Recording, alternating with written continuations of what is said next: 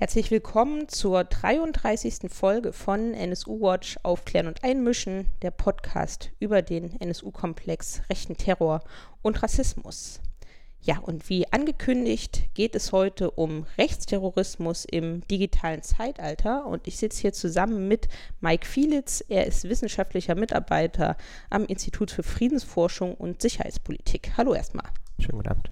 Du beschäftigst dich unter anderem im Projekt Pandora mit der Rolle von sozialen Medien in Radikalisierungsprozessen, sowohl in der extremen rechten als auch im islamistischen Bereich. Genau, wie gesagt, wir sprechen heute über Hasskriminalität, Rechtsterrorismus im digitalen Zeitalter und ich würde gern anfangen damit, ja, welche Fälle betrifft das? Welche rechtsterroristischen Fälle würdest du zuordnen, dass die spezifisch zu ja, diesem Zeitalter dazugehören, dass die etwas mit sozialen Medien auch zu tun haben?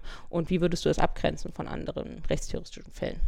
Also erstmal glaube ich, dass die Fälle, die wir hier besonders untersuchen im digitalen Zeitalter, Fälle sind, die sozusagen aus den digitalen Plattformen heraus vorbereitet oder eben auch langfristig halt sozialisierte Menschen, die auf solchen Plattformen aktiv sind, betreffen.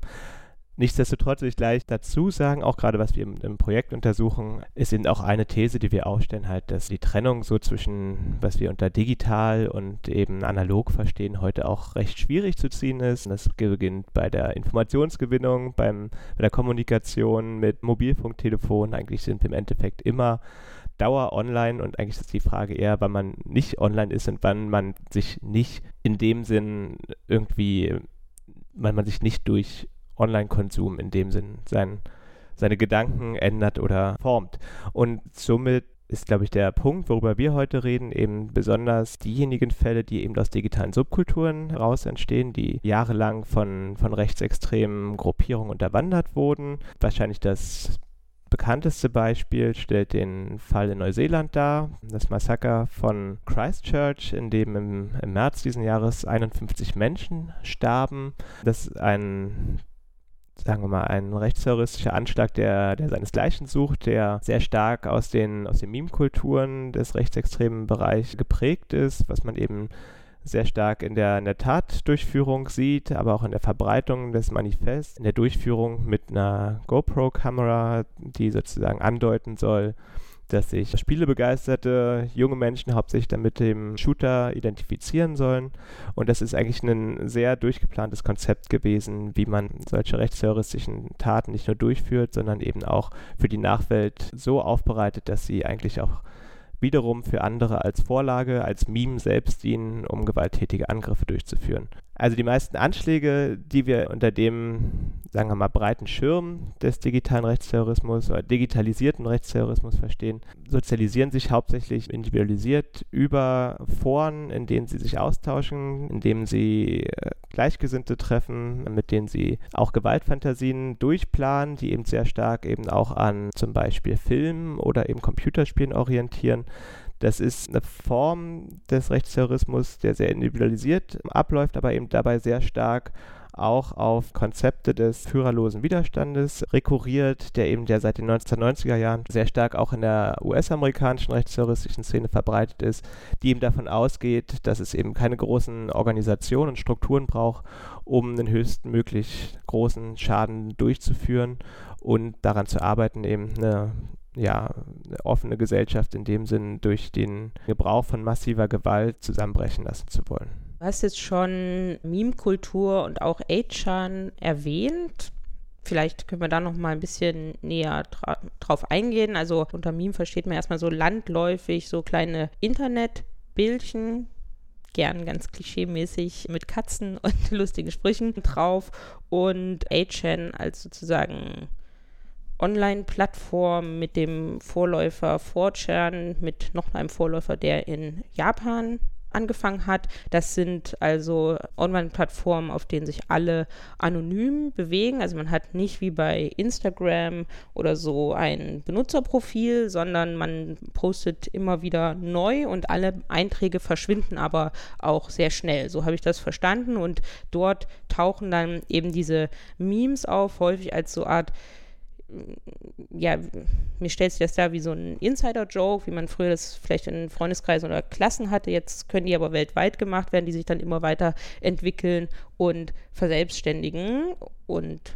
lustiger oder weniger lustig werden. Und es gelten in diesen Foren keine Regeln. Also zumindest in den Teilen der Foren, als es sie noch gab, gibt es ja zum Teil oder sind zum Teil momentan nicht online aufgrund dieser rechtsterroristischen Anschläge, aber zu den Zeiten waren sie noch ganz ohne Regeln. Aber nichts davon führt ja jetzt sozusagen in direkter Linie zu rechten Terror. Wie funktioniert das? Also ich glaube, da würde ich gerne mal ein bisschen weiter ausholen. Also sehr interessante Frage und ich glaube, es ist eben auch eine der Fragen, eben so diese, dieses Spielerische halt im, im digitalen Rechtsterrorismus, die eben auch große Fragen aufwirft bei der Einhegung oder eben auch alleine bei der Analyse eben auch schon. Ich glaube, Ausgangspunkt überhaupt, warum wir uns damit beschäftigen, mit solchen Themen, ist eben schon sehr stark in den USA zu verorten mit der Gründung der Alt-Right-Bewegung. Die Alt-Right basiert auf weißen Überlegenheitsvorstellungen, ist eine rassistische Bewegung, die als Idee hat, äh, also eine sehr segregative segregierende Vorstellung hat,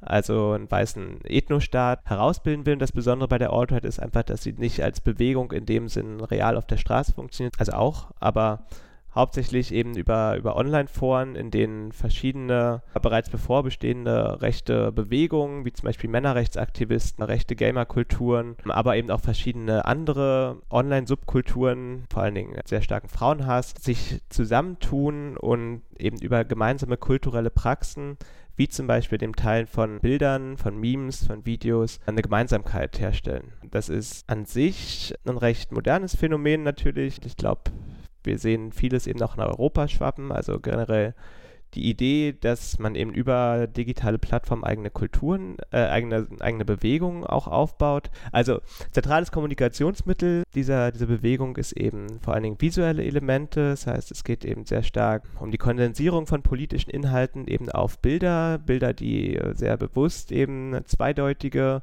oder mehrdeutige Interpretationen zu lassen, die eben auch sehr vereinfachend und sehr zuspitzend halt Inhalte darstellen und was ja sich eben auch als zentrales Kommunikationsmittel eben in digitalen Kommunikationskanälen mehr oder weniger durchsetzt. Memes sind an sich, ursprünglich der Begriff geht eben davon aus, dass sich ähnlich wie Gene, Memes als kulturelle Erbgüter in dem Sinn immer weiter vererben und durch die Reproduktion immer weiter angepasst und ausdifferenziert werden. Das heißt, dass anfangs vielleicht das Katzenvideo ganz banal gebraucht wird und aber eben dann eben von dem nächsten Nutzer ganz in einer anderen, ganz anderen Art und Weise sich angeeignet wird und eben vielleicht auch mit politischen Botschaften oder eben auch sonstigen Botschaften untermalt wird. Vor allen Dingen eben in jungen Generationen sind Memes und Meme-Kultur Kulturen sehr alltäglich. Also es geht eben darum, hauptsächlich eben Inhalte, digitale Inhalte zu schaffen, die ja Aufmerksamkeit erregen und die auch dazu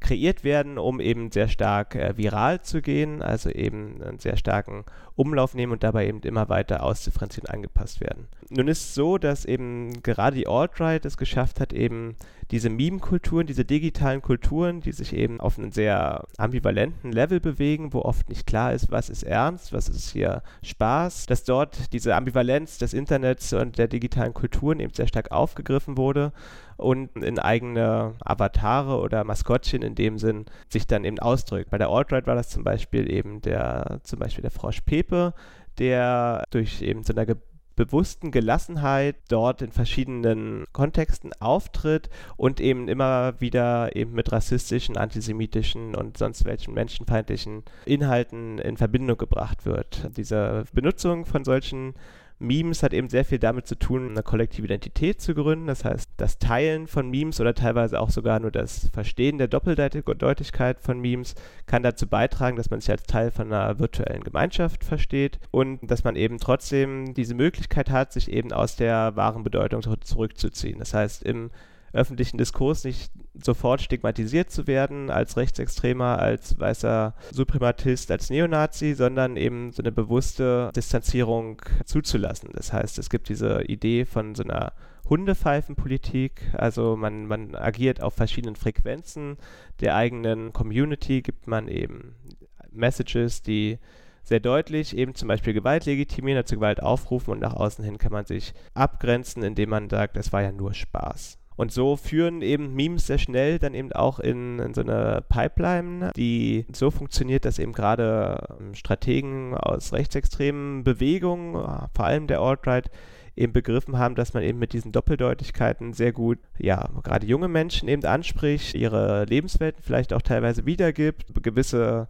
Sachen ausdrückt, die sich halt auch nicht in Texten darstellen lassen und diese eben mit rassistischen Botschaften eben untersetzt. Man muss sagen, dass die generelle Trollkultur, also das Trollen ist die Idee, dass man dann mit anstößigen Inhalten Überreaktionen auslöst, gerade eben bei Menschen, die sich eben nicht besonders in digitaler Kommunikation auskennen die beispielsweise nicht verstehen würden, was so ein Frosch bedeutet und das auf einmal eben als Nazi-Symbol sehr stark halt diffamieren. Das ist eben so eine Reaktion, worauf eben solche rechtsextreme Aktivisten aus sind, um eben Öffentlichkeit zu erzeugen, um selber eben zu suggerieren, dass Teil der Bewegung ist, Spaß zu erzeugen. Also der Spaß wird generiert durch den Hass auf andere Menschen eben. Und das ist eine der Entwicklungen, die eben dem Rechtsterrorismus im digitalen Zeitalter eben schon so eine besondere Wendung gibt, weil oft es sehr schwierig ist, die Referenzgruppe, zu der hier irgendwie gesprochen wird, zu erkennen. Oft geht es darum, dass mit den Taten natürlich eben rechts, rechtsextreme Agenten verfolgt werden,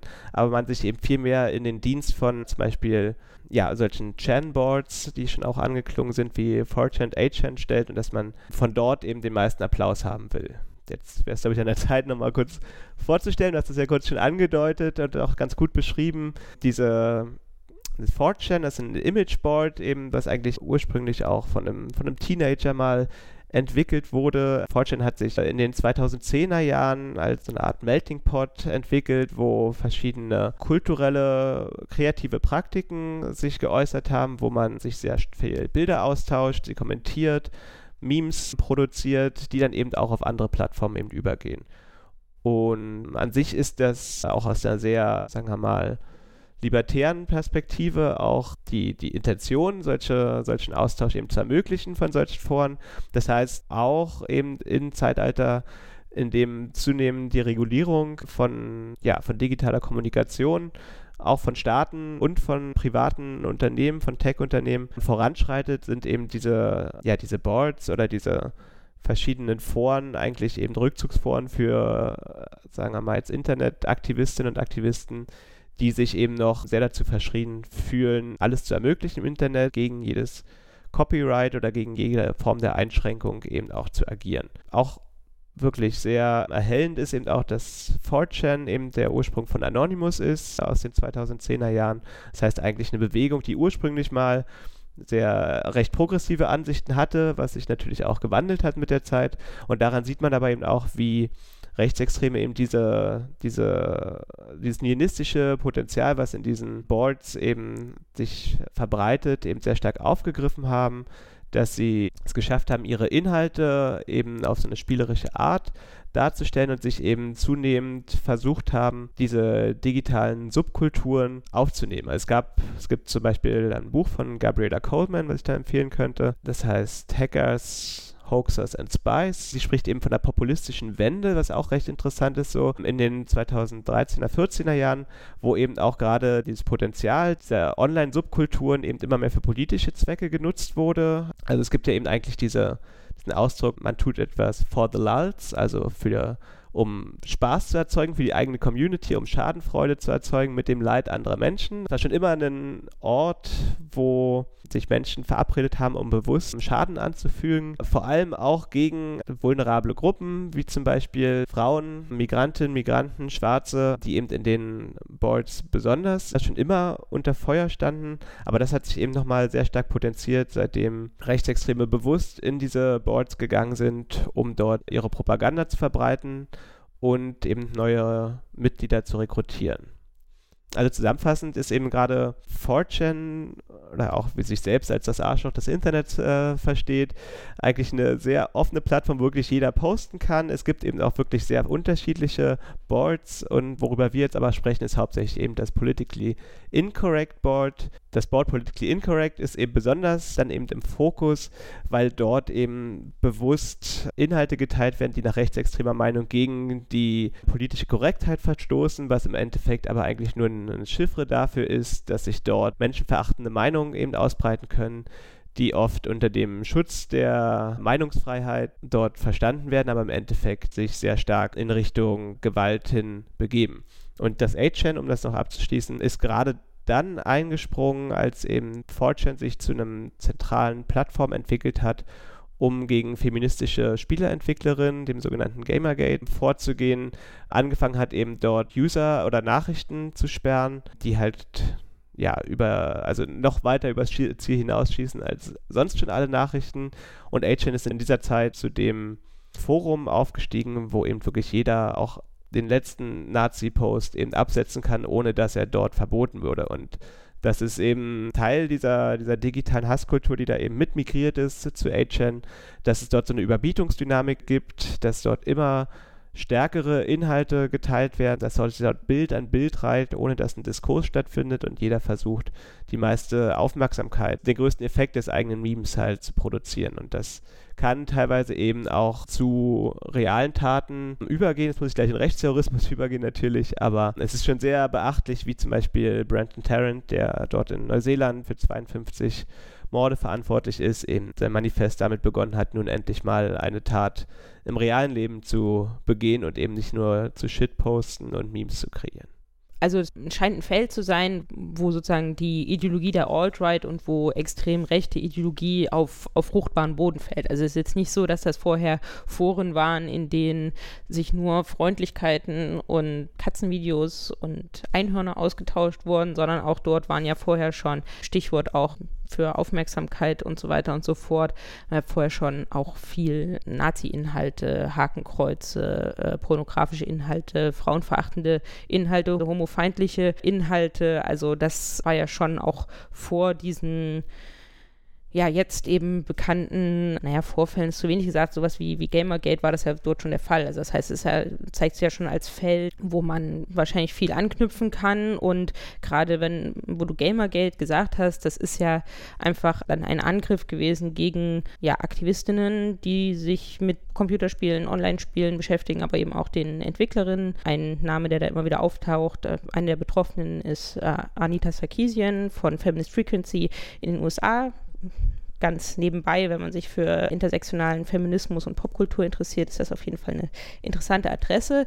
Die war da eine der Hauptbetroffenen und das hieß ganz konkret, dass sie massivst Bedrohung bekommen haben bei Twitter, aber dass sie auch 2014 einen Vortrag absagen musste, weil der so massiv bedroht wurde und zwar mit Verweis auf das Montreal-Massaker, was wir vor zwei Folgen auch schon in der Folge mit Eike Sanders kurz besprochen haben. Das war in den 80ern ja ein sogenannter Amoklauf in Montreal, der aber dezidiert misogyn war. Also der Schütze hat Männer und Frauen getrennt, hat die Männer weggeschickt, hat die Frauen erschossen, um den Feminismus zu stoppen. Schon in den 80ern in Montreal und die Bedrohungen rund um Gamergate haben sich genau auch darauf bezogen. Also das heißt, die wissen auch genau, auf welche Kontinuitätslinien sich da bezogen wird. Also das heißt, das ist jetzt kein zufälliges Forum, wo die Alt-Right dann so manipulativ auftritt, sondern es ist jetzt, würde ich jetzt nicht so als Zufall bezeichnen, sondern hat schon so einen ideologischen Boden gegeben. Ja, absolut. Also ich glaube, das ist auch gar nicht klein zu reden oder sollte auch gar nicht so sich anhören. Die Sache ist, dass gerade eben antifeministische Aussagen dort einfach konsensual sind. Das heißt, das sind auch reine, also zu größten Teil nur von Männern frequentierte Foren. Wir sehen auch sehr viel pornografische Inhalte auf einer sehr üblen Art und Weise. Man muss auch schon recht abgehärtet sein, um sich da eben länger rumzutreiben in den Foren. Also ich empfehle es nicht unbedingt, zumal die meisten jetzt eh gar nicht mehr online sind nach den Taten Daten, die eben auch aus diesen Communities heraus entstanden sind zum Teil. Was ich eben interessant fand, war dann aber eben schon, also aus einer Perspektive des strategischen Rechtsextremismus, wie eben dieses Potenzial dann eben gerade über Gamergate eben erkannt wurde. Also eben, dass man da sieht, dass sich der Hass gegen Frauen und Minderheiten, der eben vorher doch recht vielleicht diffus teilweise war, eben, dass man das auch in politisches Kapital umwandelt. Einerseits eben zur Stärkung von, von rechtsextremen Parteien und Bewegungen, aber eben andererseits auch ja, zur Aktivierung von, von Menschen eben zur Tat zu schreiten, auch wie es bei Gamergate passiert ist. Also das sind ja teilweise dann losgelöste Dynamiken, die sehr schnell halt Gewalthandeln anleiten, die eben auch dann gar nicht mehr trennen zwischen was ist jetzt hier noch irgendwie äh, Online-Doxing, wie oft, oft genannt wird, also die Veröffentlichung von Daten, von sensiblen Daten, von persönlichen Daten von verschiedenen Menschen und wer reagiert darauf und klopft dann an der Tür oder tut Schlimmeres halt. Das ist ja bewusst auch ein Punkt, die in den Foren eben wo bewusst persönliche Daten verbreitet werden, die halt die Menschen mundtot machen sollen, die sehr darauf ausgelegt sind, halt auch einen Diskurs sehr stark zu beeinflussen, also auch unter anderem im größeren Rahmen, wenn man sich überlegt, dass auch diese Foren genutzt werden, um sich zu koordinieren, um zum Beispiel äh, Twitter-Trends zu beeinflussen oder eben auch äh, auf anderen sozialen Medien halt für Stimmungen zu sorgen, eben Menschen mundtot machen. Das sind ja Sachen, da brauchen wir auch gar nicht bis in die USA gucken. Das ist ja auch Anfang des Jahres mit dem Schüler, der eben damals immer noch als Schüler und als ja, kleiner Internet-Hacker verstanden wurde. Aber da sieht man auch, wie sich das in Deutschland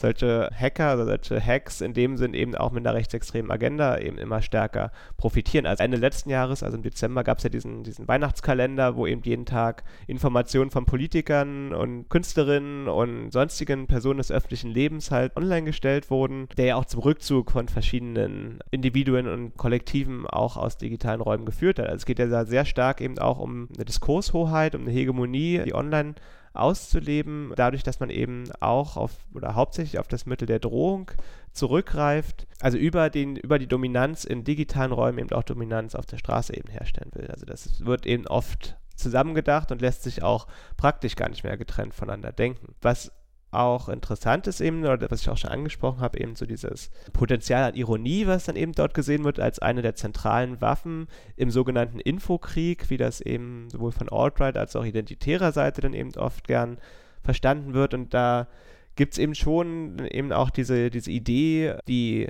sehr brachiale Inhalte eben zu zu teilen, die eben auch bewusst so gemeint sind teilweise, worum man sich aber immer wieder zurückzieht. Also Andrew England, auch ein zentraler Kopf der, der Alt-Right-Bewegung, verstand das als eine nicht ironische, ironische Form des Narzissmus. Also er ist bekennender Neonazi und er kann seine Neonazi-Ideologie halt über Katzenvideos vielleicht ausdrücken. Das kann, das mag ironisch ankommen, ist aber total ernst gemeint. Und auch wenn du gerade lachst, wenn ich so schön sehe, da gibt es diesen, diesen schönen Spruch auch nochmal von diesen Handbüchern, wo dann steht, sobald dein, dein Gegner lacht, ist das schon mal dein, dein erster Sieg.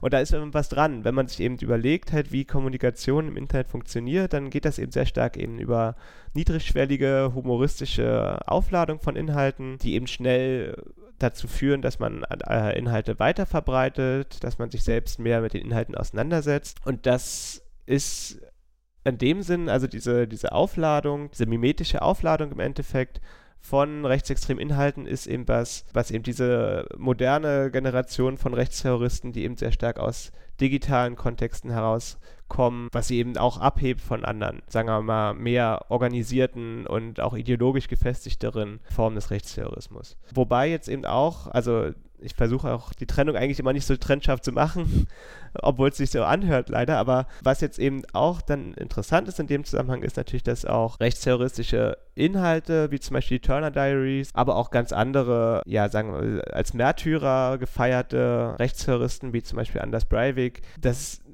um die herum dort so eine Art rechtsterroristische Subkultur entsteht. Also in diesen verschiedenen Boards, aber vor allen Dingen auch in Telegram-Kanälen, also geschlosseneren Räumen, wo eben auch nochmal viel offener eben auch zu Gewalt aufgerufen wird. Da werden eben verschiedene Aspekte, die eben in den rechtsterroristischen Schriften aufkreuzen, bildlich dargestellt und eben auch immer wieder dieser, dieser schmale Grad zwischen eben, ja, Aufruf zur Gewalt und reiner Spaßvertreib wird dort immer wieder gegangen. Also ich würde jetzt immer, ein Beispiel wäre aus den Turner Diaries, wo oft über ein Day of the Rope gesprochen wird, also ein, sagen wir mal, übersetzt so viel wie ein Tag der Abrechnung, also ein Tag des Stricks, an dem, wie in dem Buch von William Pierce, was ja schon in den 80ern rauskam, dass der Tag der Abrechnung mit den sogenannten Verrätern ist. Und das wird eben sehr stark eben heute ist das ein Code sozusagen, dass man sich gegenseitig anstachelt, diesen Abrechnungstag, diesen Beginn eines Rassenkriegs in dem Sinn über bildliche Inhalte vorzubereiten, auch um eben eine gewisse Imagination eben auch schon äh, zu mobilisieren. Also eine gewisse gewaltsame, gewaltsame Abstumpfung einerseits, aber auch andererseits Szenarien, worauf das hinauslaufen könnte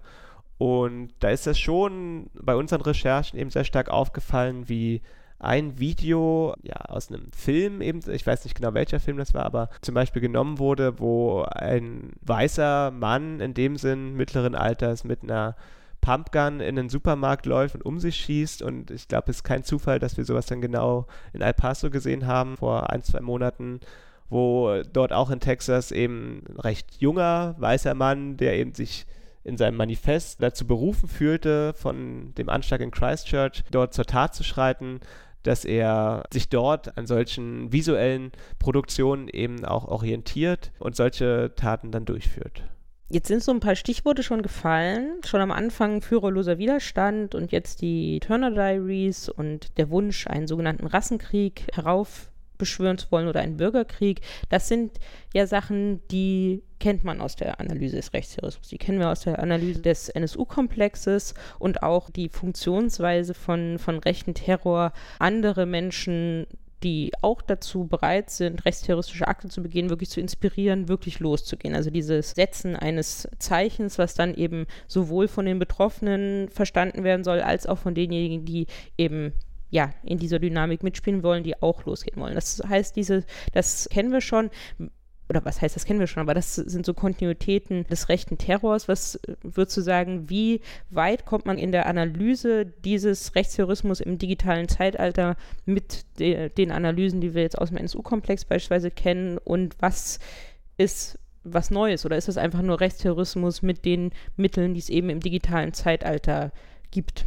Ja klar, also das ist alles nichts Neues, wie das Denken von Rechtsterroristen funktioniert in gewisser Art und Weise und auf welchen strategischen Grundlagen das beruht. Man knüpft eben sehr stark an an eine rechtsterroristische Tradition, die sehr stark dafür plädiert, durch kleine Zellen in dem Sinne den größtmöglichen Schaden zuzufügen, Zeichen zu setzen, wie du es auch gut gesagt hast, um auch in dem Sinn die Gesellschaft so zu polarisieren, dass man dort dann auch nur zwei Seiten gegeneinander zu stehen hat, um so einen, so einen Rassenkrieg eben durchzuführen. Was interessant ist, ist allerdings, dass die Botschaft eben zum Rassenkrieg in dem Sinn, um das jetzt in vielen Anführungsstrichen zu sagen, sich eben durch soziale Medien halt sehr schnell und sehr weit verbreitet. Das heißt, dass im Vergleich zu den 90er Jahren, wo eben gewisse Publikationen halt schwer verbreitet sind, teilweise verboten sind, wie hier in Deutschland, aber eben auch einen großen Aufwand haben, vertrieben zu werden, irgendwie auch Menschen zu erreichen, die sonst gar nicht mit dem Gedankengut in Kontakt kommen würden.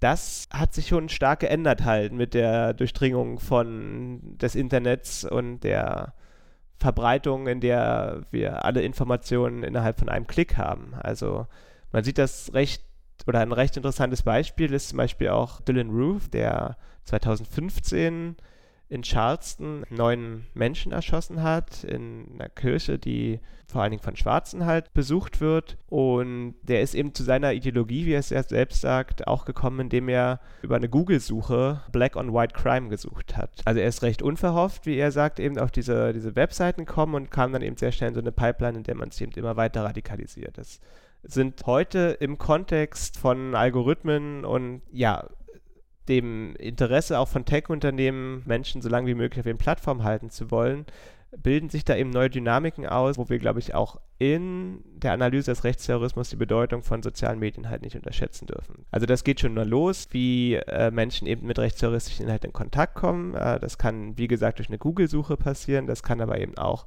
durch private Chatgruppen oder sonstige Suchanfragen im Internet passieren. Das geht recht schnell, dass man sich eben dann über verschiedene Einladungen auch eben dann in geschlossene Gruppen weitergeleitet wird und dort eben auch mit ganz anderen gewaltverherrlichen Inhalten konfrontiert wird. Das sind Sachen, da hätte man früher sehr stark organisiert sein müssen, da hätte man wissen müssen, wo man gewisse Inhalte herbekommt. Heute sind eben die Sachen nicht zu löschen aus dem Internet. Das sind Sachen, die schwer einzuhegen sind. Das sind Aufrufe zur Gewalt, das sind Anleitungen zum Bau von Bomben. Das geht auch so weit, dass eben, wie gesagt, Adressen und mögliche Ziele dort verbreitet werden und man eben sehr schnell darauf trifft und dass es dann eben darum sich eben eine Art rechtsterroristische Subkultur entwickelt, die eben auch sehr stark solche Taten eben glorifiziert und die, was dazu beiträgt, dass viele Menschen eben so diesen Ruhm eben auch gern dieser digitalen Hass-Communities haben möchten, eben durch ihre Tat. Also einerseits natürlich auch politisch was lostreten möchten, aber auch andererseits viel individuelleres Verhältnis haben, warum sie eben solche Taten begehen. Also vielleicht um es mal sozusagen vielleicht auch beängstigend zuzuspitzen, dass die Mittel, die der rechte Terror in den 90ern einfach nicht hatte, wegen Verbreitung und Viralität und so weiter, die gibt es heute. Das heißt, alles oder vieles, was wir vielleicht aus dem NSU-Komplex kennen, woran wird sich inspiriert, also an den Turner-Tagebüchern, die ja, ja damals schon auch übersetzt wurden in Deutschland und so weiter und so fort, das ist jetzt leichter zugänglich, weltumspannend und kann viel mehr Leute erreichen. Und du hattest auch Telegram-Gruppen benannt. Vielleicht dazu noch ein paar Worte, weil so das 4chan und 8chan, dass das was mit rechten Terror zu tun haben könnte, das ist ja jetzt soweit auch schon im Mainstream angekommen, dass diese Plattformen tatsächlich gekappt werden oder auch reguliert werden. Das waren ja auch Plattformen, die sind jetzt nicht im versteckten Teil des Internets, im sogenannten Darknet zu finden gewesen, sondern ja tatsächlich im, im offenen Teil des Internets. Was jetzt noch nicht so im Fokus sind, sind diese Telegram-Gruppen. Wie funktioniert das? Also Telegram ist an sich seit längerer Zeit schon als ein Messenger-Dienst in, ins Licht von, von islamistischen, aber auch rechtsterroristischen Gruppen gerückt. Also ich erwähne das Islamistische besonders, weil dort der IS darüber halt sehr stark seine Propaganda verbreitet hat, aber auch Leute aufgerufen hat, sich dem IS anzuschließen. Es ist recht interessant, dass bis heute täglich 30 bis 40 Gruppen, die dem IS nahestehen, von Telegram gelöscht werden wohingegen Gruppen, die eben rechtsterroristische Inhalte verherrlichen, dort bisher überhaupt nicht verboten wurden und dort eben eigentlich eine sehr starke Narrenfreiheit genießen. Wir sehen das eben auch nicht nur im rechtsterroristischen Bereich, sondern wir sehen auch, wie äh, politische Akteure sich eben zunehmend, rechtsextreme politische Akteure, wie zum Beispiel Identitäre Bewegung 1% oder eben auch langsam AfD-Gruppen, sich als Austauschort eben äh, auf Telegram zurückziehen. Das ist ein, auch ein sehr sinnvoller Move für sie, weil sie dort äh, ungefiltert halt Kanäle erstellen können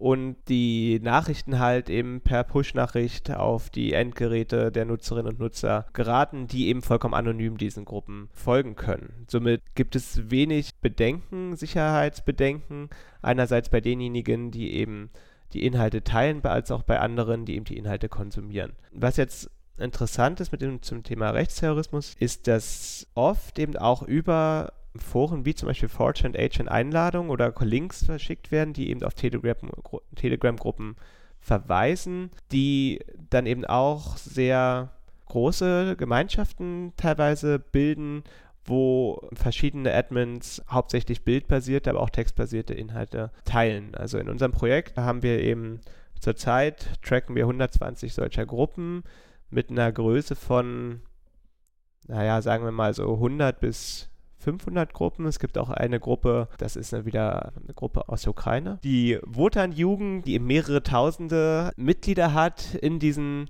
Channel, die eben auch das Manifest von Brenton Tarrant aus Neuseeland auf Russisch und ins Ukrainische übersetzt haben und eben dort eben auch als Buch drucken lassen haben. Also dieses 70-seitige Manifest aus Neuseeland ist halt eben ja zu einer globalen Terrorbibel geworden für eben sehr verschiedene Gruppen, eben auch unter anderem solche paramilitärischen Gruppen wie der, der Wotan-Jugend, also die auch so bewusst heißt im deutschen Namen. Es gibt da eben auch andere Gruppen, die sehr stark auf die US, auf die Vereinigten Staaten fokussiert sind, die eben besonders über künstlerische Darstellung von rechtsterroristischen Bildmaterial eben versuchen, auch dem eine gewisse Attraktivität zu geben. Also was ich jüngst untersucht habe, ist eine sogenannte Kunstrichtung, die sich Fashwave nennt. Dort werden halt Bilder in einem bewussten Glitch-Stil, also in sehr verzerrten Art und Weise, mit Nachrichten halt unterlegt, die sehr stark halt an ja, neonazistisches Gedankengut anschließt und eben auch immer wieder mit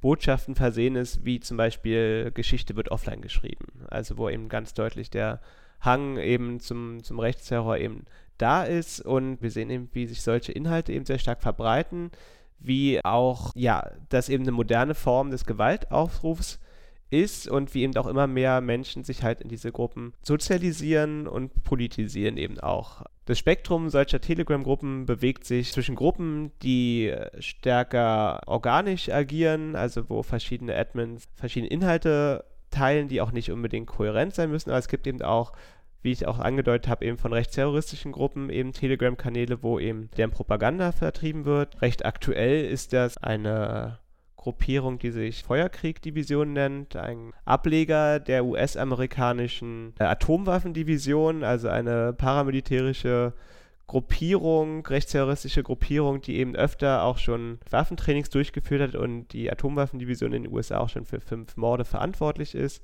Und hier in Europa ist dann der Ableger Feuerkriegsdivision, die eben auch vor zwei, ein, zwei Wochen Bilder gepostet haben aus Deutschland, die hier eben auch Plakate aufgehängt haben und eben auch mit Bildmaterialien von Walter Lübcke zum Beispiel kokettiert haben und angekündigt haben, solche Taten hier auch in, auf deutsch- und westeuropäischem Boden durchzuführen. Was interessant ist natürlich, dass es eben für solche Sachen, da kommen wir eben auch wieder zurück zum sogenannten führerlosen Widerstand, keine besonderen Gruppenstrukturen braucht. Die Sachen kann sich natürlich jeder einfach ausdrucken, aufhängen und das ist natürlich Provokation, dass solche Sachen hier aufgehängt werden, aber man sollte nicht unterschätzen, dass das eine sehr ja, toxische Gemeinde ist, die dort eben auf Telegram bedient wird, wo sich eben in dem Sinn jeder als Teil dieser rechtsterroristischen Gruppierung fühlen kann, wenn er denn in deren Namen handelt. Und das ist, glaube ich, so, was im digitalen Zeitalter, also im Rechtsterrorismus im digitalen Zeitalter doch schon was recht Besonderes ist, dass man eben sich durch ja, eigene Überzeugung halt Gruppen zugehörig fühlen kann, mit denen man äh, quasi praktisch keine weiteren Verbindungen hat, außer die gemeinsame Gruppenmitgliedschaft, zum Beispiel in Telegram-Gruppen oder den Austausch auf anderen Chat-Servern, was eben auch in Zukunft noch dazu beitragen wird, dass sich eben Menschen aktiviert fühlen, zur Tat zu schreiten, ohne dass es eben einen speziellen Anlass dazu gibt, ohne dass jemand speziell dazu aufruft, aber dadurch, dass man sich eben so lange in solchen Kontexten sozialisiert, dass das für die Menschen selbst teilweise schon eine logische Konsequenz dessen ist, was man eben über Jahre lang konsumiert. Welche Gedanken hast du aus deiner Forschung heraus, was man dem entgegensetzen könnte? Was wäre denn da möglicher Schritt, vielleicht sowohl von zivilgesellschaftlicher, wissenschaftlicher, antifaschistischer Seite aus, als auch vielleicht von staatlicher Seite aus. Das wären ja da vielleicht Akteure, die da und Akteurinnen, die da vielleicht tätig werden könnten, könnte ich mir vorstellen.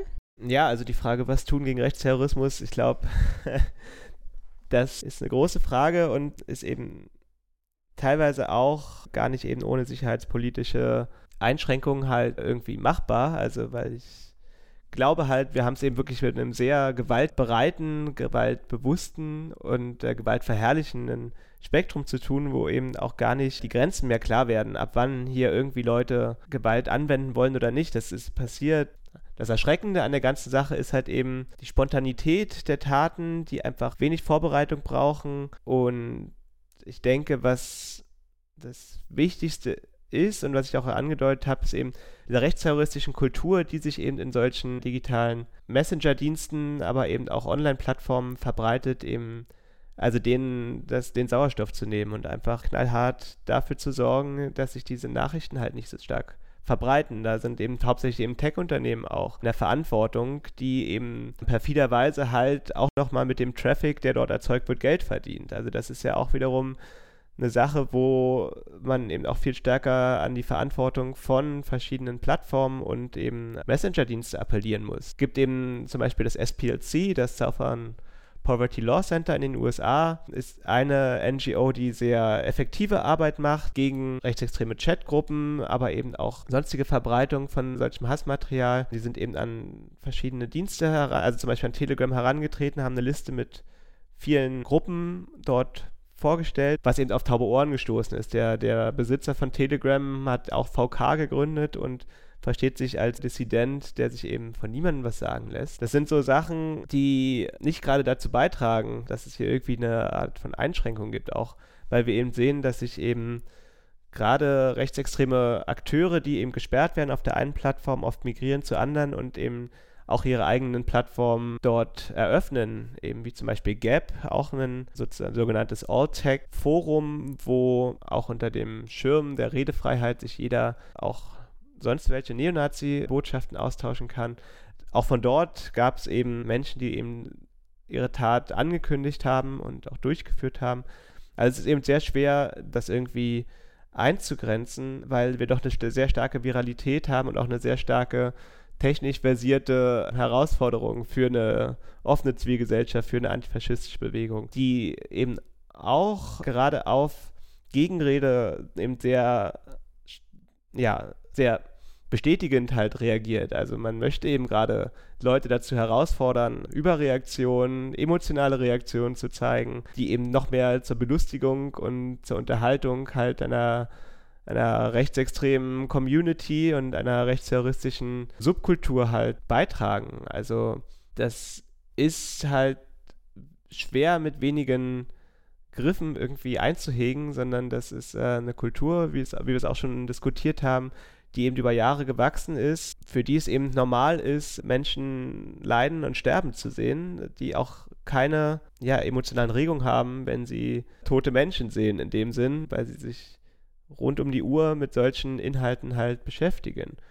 Und auch weil es eben immer schwieriger ist, die Inhalte einzufangen. Also man hat es ja oft gesehen bei dem Video von von dem Christchurch-Shooter, das eben 1,5 Millionen Mal innerhalb von 24 Stunden hochgeladen wurde auf YouTube und anderen Videoplattformen. Das ist natürlich auch damit eben die Idee, dass man gerade linke und liberale Kräfte eben dazu herausfordert, ja, regulative Maßnahmen zu fordern oder auch sonst welche Eingrenzung von Redefreiheiten, was eben wiederum dann eben nochmal den, den Charakter stärkt, womit man eben dann auch weiter in die Gesellschaft hineinwirkt, indem man sagt, man lässt sich nichts verbieten, man hat hier Redefreiheit. Also das ist eben ein heißes Eisen, was mit vielen Dilemmata verbunden ist. Jede Einschränkung der, der Rede und Freiheit hat natürlich auch ja, im weiteren Sinne Einschränkungen von liberalen Freiheiten, die eben lang erkämpft wurden. Somit denke ich, dass es eben auch gerade vielleicht von der antifaschistischen Seite her wichtig wäre, frühzeitig solche Postings erstmal ernst zu nehmen, sie eben auch in dem Sinn durch ein ordentliches Monitoring zu begleiten. Das kann nicht eine reine wissenschaftliche Arbeit machen. Ich glaube, da sind auch die Mittel von antifaschistischen Gruppen halt größer. Und ich denke auch, dass, also es hat eben auch gezeigt, in den USA zum Beispiel, wenn man eben lang genug diese Gruppen auch beobachtet und sich eben auch intervenierend einschaltet, dass sie eben auch dann zerbrechen können. Also es zeigte sich an der Identity Europa in den USA, also die identitäre Bewegung in den USA oder ein Teil davon, die eben hauptsächlich eben über Discord noch nochmal einen anderen Gamer-App eigentlich ursprünglich kommuniziert hat und darüber, dass sie eben aufgedeckt hat, wer dahinter steckt, eben die ganze Bewegung halt zu Fall gebracht hat. Also das, das eröffnet natürlich auch Möglichkeiten, die eben aber, glaube ich, heute im zivilgesellschaftlichen, aber auch im antifaschistischen Bereich noch gar nicht so richtig ernst genommen werden. Und ich denke, dass ja auch unsere Forschung hier vielleicht eben ein Beitrag dazu sein kann, auch die, die Wichtigkeit eben von solchen ja, von sozialen Medien, von digitalen Plattformen zu erkennen, wie sie eben einen Rechtsextremismus und einen Rechtsterrorismus umgestalten. Und ja, wir hoffen natürlich auch eben über unsere Erkenntnisse eben einen zivilgesellschaftlichen Wandel auch mit zu initiieren, der eben das stark unter die Lupe nimmt. Und da gibt es ja auch sonst genug Initiativen, die sich jetzt schon engagieren, halt, um zumindest Hassrede einzudämmen. Aber das geht eben alles noch sehr viel tiefer und ich glaube, wir sind leider auch erst am Anfang dieser ganzen Entwicklung. Ja, vielen Dank für deine Arbeit und vielen Dank für das ausführliche Interview und die ausführliche Diskussion. Ja, danke auch für die Einladung. Hat Spaß gemacht. Vielleicht auch noch zu empfehlen, ich habe mit meinem Freund und Kollegen Nick Thurston von der Universität Leeds ein Buch rausgebracht zu postdigitalen Kulturen der extremen Rechten auf Englisch, Post-Digital Cultures of the Far Right, das im Transkript Verlag erhältlich ist und auch kostenlos beim Transkript Verlag zum Download steht. In dem Sammelband haben wir 13 Beiträge, die einerseits sich damit beschäftigen, wie sich der Rechtsextremismus im digitalen Zeitalter ändert und andererseits aber eben auch, wie man ihm begegnen kann von zivilgesellschaftlicher und antifaschistischer Seite. Ja, und das Buch werde ich natürlich auch in den Links zum Podcast neben so ein paar weiterführenden Links verlinken. Ja, und damit sind wir am Ende der 33. Folge von NSU Watch Aufklären und Einmischen. Wir hören uns wie immer in zwei bis drei Wochen wieder und bis dahin findet ihr auch uns bei Social Media, nämlich bei Twitter at NSU Watch, bei Facebook und auch auf unserer normalen Internetseite nsu-watch.info. Bis zur nächsten Folge.